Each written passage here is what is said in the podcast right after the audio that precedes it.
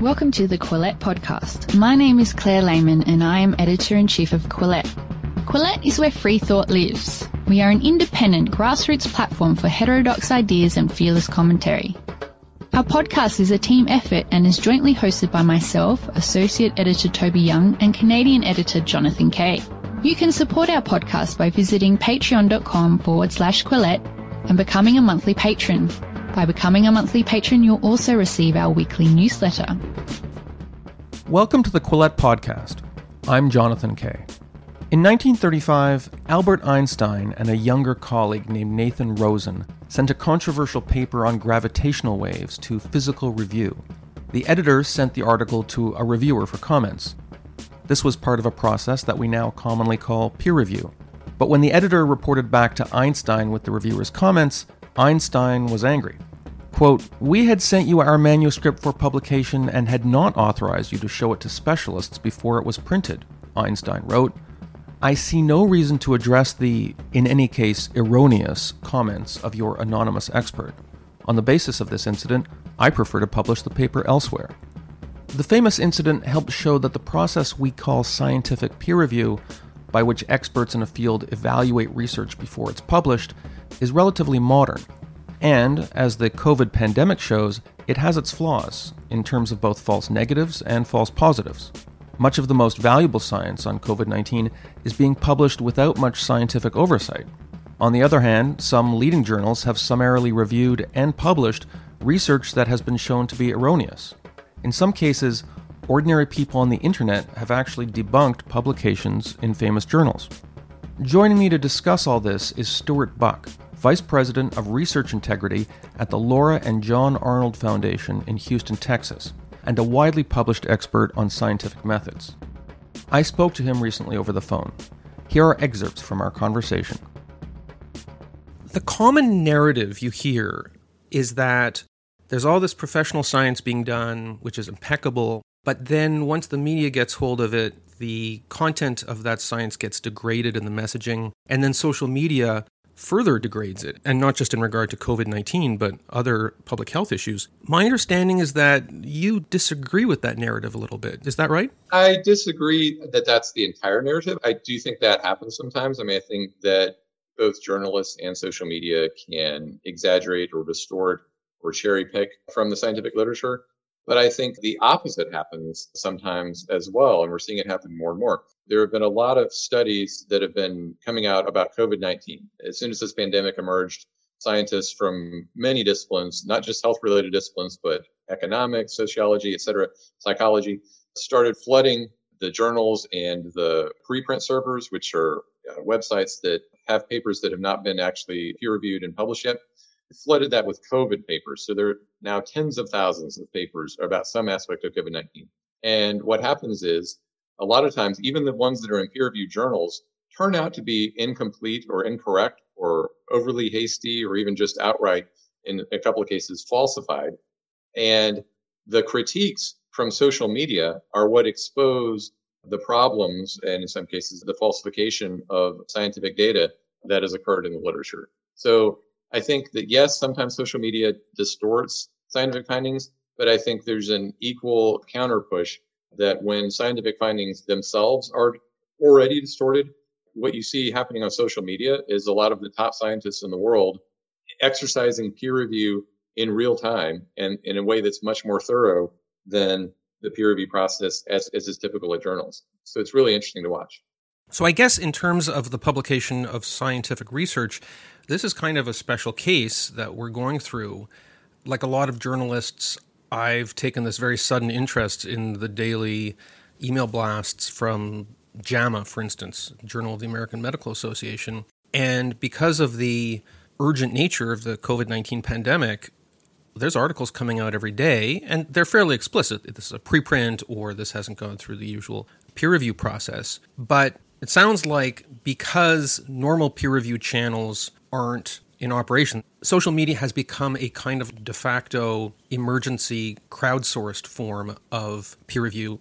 from what you're telling me, it's it's certainly better than nothing. In some cases, have there been lay people who have found errors in some of the scientific information? Yeah, and actually, it's funny that you mentioned that. This wasn't scripted, but I have an example sitting right in front of me of an article in JAMA that was uh, refuted by just a practicing doctor on Twitter just the other day. So the study came out in JAMA just a few days ago, and it is reporting on a policy about wearing masks at a particular Massachusetts hospital, Mass General Hospital. And this article in JAMA claims that when this hospital adopted a mask requirement, which happened in kind of late March, early April, that the positivity rate of COVID tests went down in the month of April from 14.65% to 11.46%. Now, take a step back. The positivity rate, just so everyone knows, that refers to how many of the COVID tests that are administered turn out positive. So let's be clear, there was still a positive rate. So they were still finding new COVID cases, but they were doing more tests and the positivity rate itself went down. Now that's all they said. That's all they found. There was no actual comparison group. So you might start to wonder, well, what was happening at other health systems? What was happening in the rest of Massachusetts? So there's a doctor on Twitter who found that data in a state report that the state of Massachusetts issued. And this state report tells us what the positivity rate of COVID tests was for the entire state. And in the entire state of Massachusetts, over the same time period in April, the statewide positivity rate was cut almost in half. So it didn't just drop from 14% to 11%, it was cut almost in half. The statewide rate was around 30% and dropped to about 17%. So that's a much more substantial drop than occurred at one particular hospital. So it's quite a leap of faith to suggest that the policy at the particular hospital which had less of an effect than the drop that was already happening in the rest of the state. It's hard to credit that to the mask policy. Now, I'm not saying masks don't work or that the mask policy is a bad idea. I'm just saying this study was not, in fact, good evidence for it. It was published in JAMA. And then what seems to be a practicing doctor on Twitter noticed this and thought this didn't make sense. The rate was dropping everywhere. So why are we singling out this one hospital? So you're seeing that happen with a lot of studies. It, it comes out in the literature and then immediately people who may know more than the journal editors because people on Twitter come from all kinds of backgrounds and specialties, and they can critique the finding or bring in extra data that they happen to know about in a way that the journal editors often are not prepared to do. Do you think there will be any long term reconsideration of the formal peer review processes that now exist in journals? I'm not saying replace those processes, but my understanding is that a lot of peer review processes function now kind of the way they did 40 years ago or 50 years ago, where you have a group of experts in the field and they pass judgment on an article because they're experts. But is there value in having a parallel track where you say, hey, it doesn't matter if you're an expert, if you can spot basic methodological errors in this, let us know about it? You know, I do think the concept of peer review is possibly in for some reconsideration it's in fact a relatively recent innovation. So a lot of the famous scientific discoveries of the past were not subject to peer review. There's a funny letter I saw by Albert Einstein once where one of his early papers, I think on relativity, was sent out for peer review. And he wrote this indignant letter to the journal, basically saying, How dare you subject my work to someone else's review? The way peer review happens is oftentimes the journal editor happens upon three or so people who are specialists in the field Sometimes they're people who may have been kind of recommended by the person who submitted the article, either directly or indirectly, because people know that if you cite a particular other scholar a number of times, that person's name is signaled as an expert who might be able to peer review the article. So there are different ways of gaming the peer review process. But ultimately, the peer reviewers, they read the text of the article. They don't go back and re-examine the data. Oftentimes the data isn't even available for them to do that. They don't examine the computer code that people write to analyze data. Basically, they just look at the surface of the article and say, does this sound plausible? Overall, I think being able to subject a piece to the widespread criticism of dozens or sometimes hundreds of experts from many different fields, including statistics. Uh, you know, there are a lot of medical journal articles that have statistical errors in them and medical journals may not know to rely on statisticians for peer review. So then when statisticians on Twitter get a hold of a medical journal article that has statistical errors in it, then they go to town tearing it apart and explaining all the ways in which the statistical errors crept in. that to me is ultimately more of a pressure test and more of a trial by fire for those articles than the peer review process was. Part of it comes down to timing. The velocity of science is so fast now. COVID 19 was discovered in the last days of 2019, and within a few weeks, the scientists already sequenced it. And within a few weeks after that, the effort to get a vaccine began almost immediately in many different countries. The peer review process can it ever be expedited in a way that keeps up with this sort of thing? That's a good question. I'm a little dubious of it. I mean, just anecdotally, what you often hear from journal editors is that it's hard enough to find people to do peer review in a formal sense at all, because any journal editor may have a limited set of contacts. They're not reaching out to every scientist in the world or every scientist on Twitter. So oftentimes they might spend weeks or months trying to get someone to peer review an article. And even when they do, there's no guarantee that that peer review, even if conducted on a basis that's not expedited, that's not rushed, there's no guarantee that that will catch all the errors. And there's a well known experiment that the British Medical Journal or BMJ did in the mid 2000s. They published the results in 2008. They introduced nine major errors into manuscripts and then sent the manuscripts out to over 600 peer reviewers what they found was that the peer reviewers on average uncovered about three of the nine major errors. Actually, the average was 2.58. So that's not good news. If you think peer review is going to catch major obvious errors, there's an experiment that shows that out of nine major errors, they found about two and a half. Established scientific publication protocols, they already introduce all kinds of biases, like scientists who get results they don't want, they might choose just not to publish it. Would you say that there are biases and perhaps serious biases that distort the path of science embedded into the legitimate protocols that scientists are expected to follow? Absolutely. I think it goes back to human nature in a way. I think we as humans are all biased towards positive and exciting results. And that's quite understandable. I mean, it's more exciting when a publication comes out and says, here's a possible cure for cancer, as opposed to a publication that says, well, we tried a possible cure for cancer and found nothing. It doesn't work. And I think that just pervades our thinking and it becomes a source of bias because the true scientific record should include all the false leads, all the ideas that didn't pan out. So take drugs as an example, drugs to treat disease. The fact that companies or doctors try a particular drug and find it doesn't work that's valuable knowledge because that prevents other people from chasing after the same drug in the hopes that it'll work. It's valuable for us to know what doesn't work. And there have been many documented cases of what's called publication bias towards positive results. So there's one famous study that reviewed something like 74 clinical trials on antidepressants that the FDA had reviewed. Exactly half of them, 37 of the trials, the FDA said indeed had positive results. The antidepressant worked. And every single one of those trials, except for one, was published. So 36 out of 37 of those positive results got published in the medical literature. The other 37 trials were viewed as having negative or null results, with only three exceptions. All of those were either unpublished or were published in a way that was somehow spun into a positive outcome. That's even worse. So basically, the summary of the article is that if you looked at the published literature, it looks like 94% of the trials on these antidepressants were positive, but by contrast, the FDA that saw all the trials thought only half of them were positive. And now, a brief commercial message. Since you're a Quillette podcast subscriber, I'm guessing you get automated software suggestions about other podcasts you might like.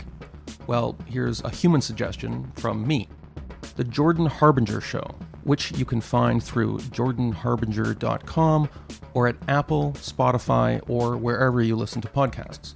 Jordan's podcast is famous. Apple named it one of its best podcasts in 2018, and one reason is that Jordan Harbinger himself is such an interesting guy.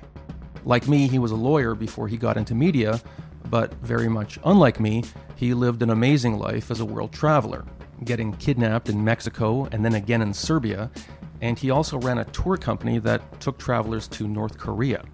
A few recent episodes I've listened to feature Harbinger interviewing an astronaut, a former Islamist, and a guy who was investigated by the FBI because he was informed on by his mentally ill father. If that's not worth checking out, I'm not sure what is. Just search for The Jordan Harbinger Show. That's H A R B as in boy, I N as in Nancy, G E R. And now back to our Quillette podcast. To take an example, if you're excited to report results, you say, so the results we got are statistically significant in the sense that if this were a purely random phenomenon, it would only manifest itself in this kind of result one out of 20 times. That's meaningful. It becomes less meaningful if there are 20 people around the country doing experiments. Predictably, one of them is going to hit the bonanza and get that outlier, publish, and then someone tries to replicate it and has a 95% chance of not being able to replicate it. The only way to account for that kind of thing statistically is to diarize their experiments, including those they don't publish, and somehow include those in the baseline. Well, that's the solution that they've come to in the world of medicine and clinical trials. So, clinical trials that are either funded by the US federal agency that funds billions of dollars of medical research each year, or trials that are submitted to the FDA here for entry into the US market, those trials have to be registered in advance on a website called clinicaltrials.gov that was established about 20 years ago. By federal law in the United States, as of 2007, those trials have to be registered on that website in advance. And then within a year after the trial is over, whoever did the trial has to come back to that website and say what the results were. Now, compliance is imperfect. There have been people who have documented that.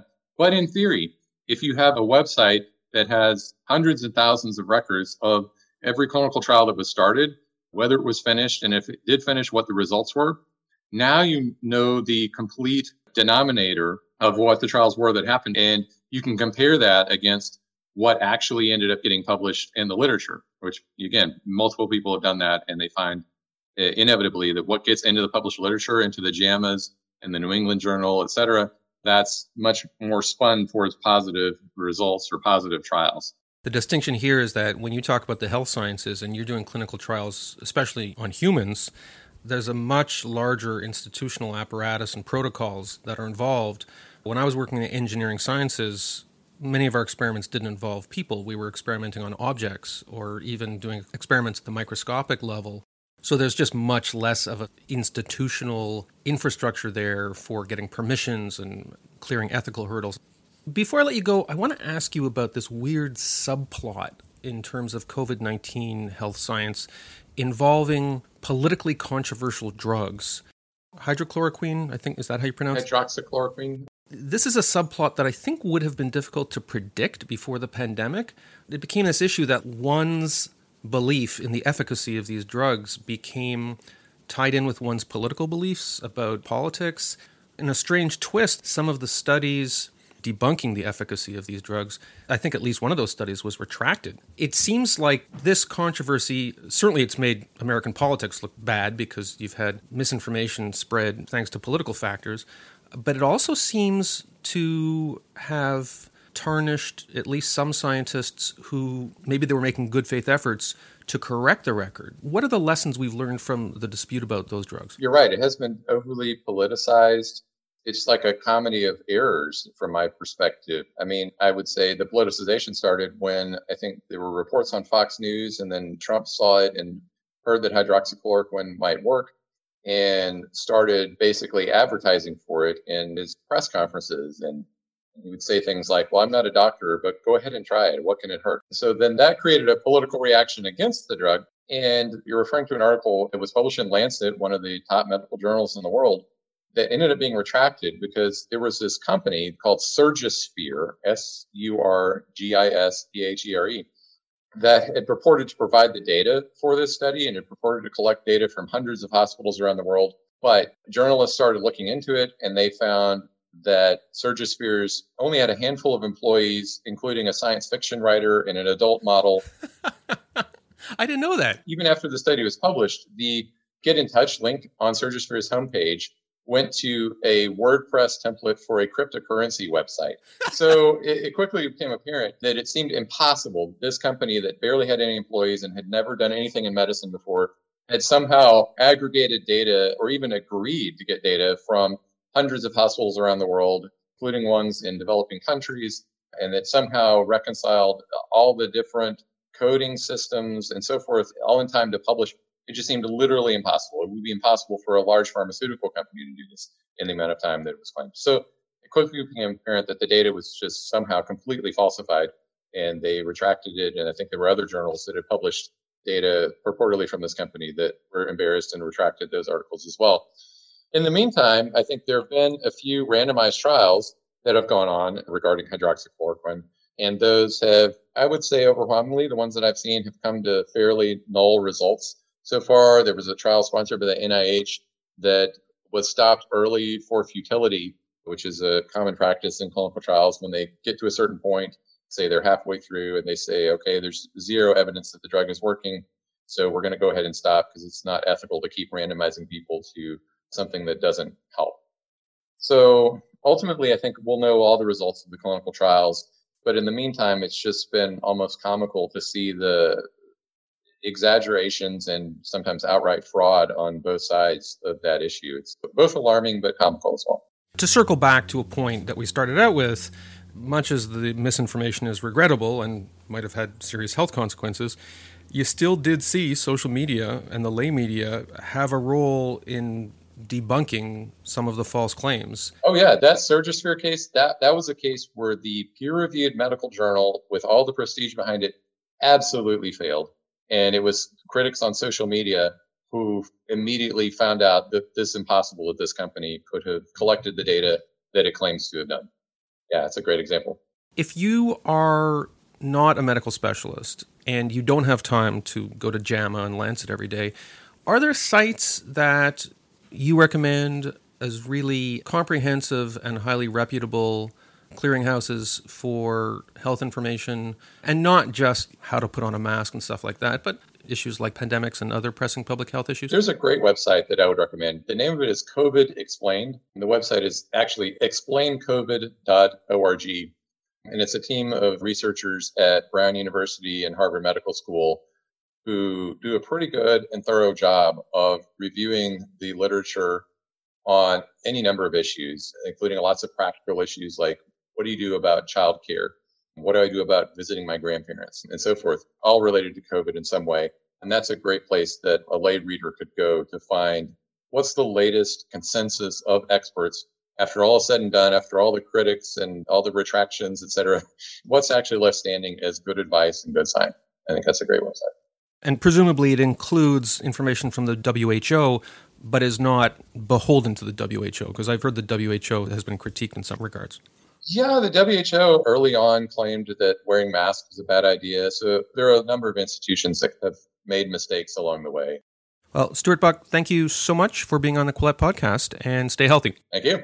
If you would like to support Quillette, please consider becoming a patron. Head to our Patreon page. That's patreon.com forward slash Quillette.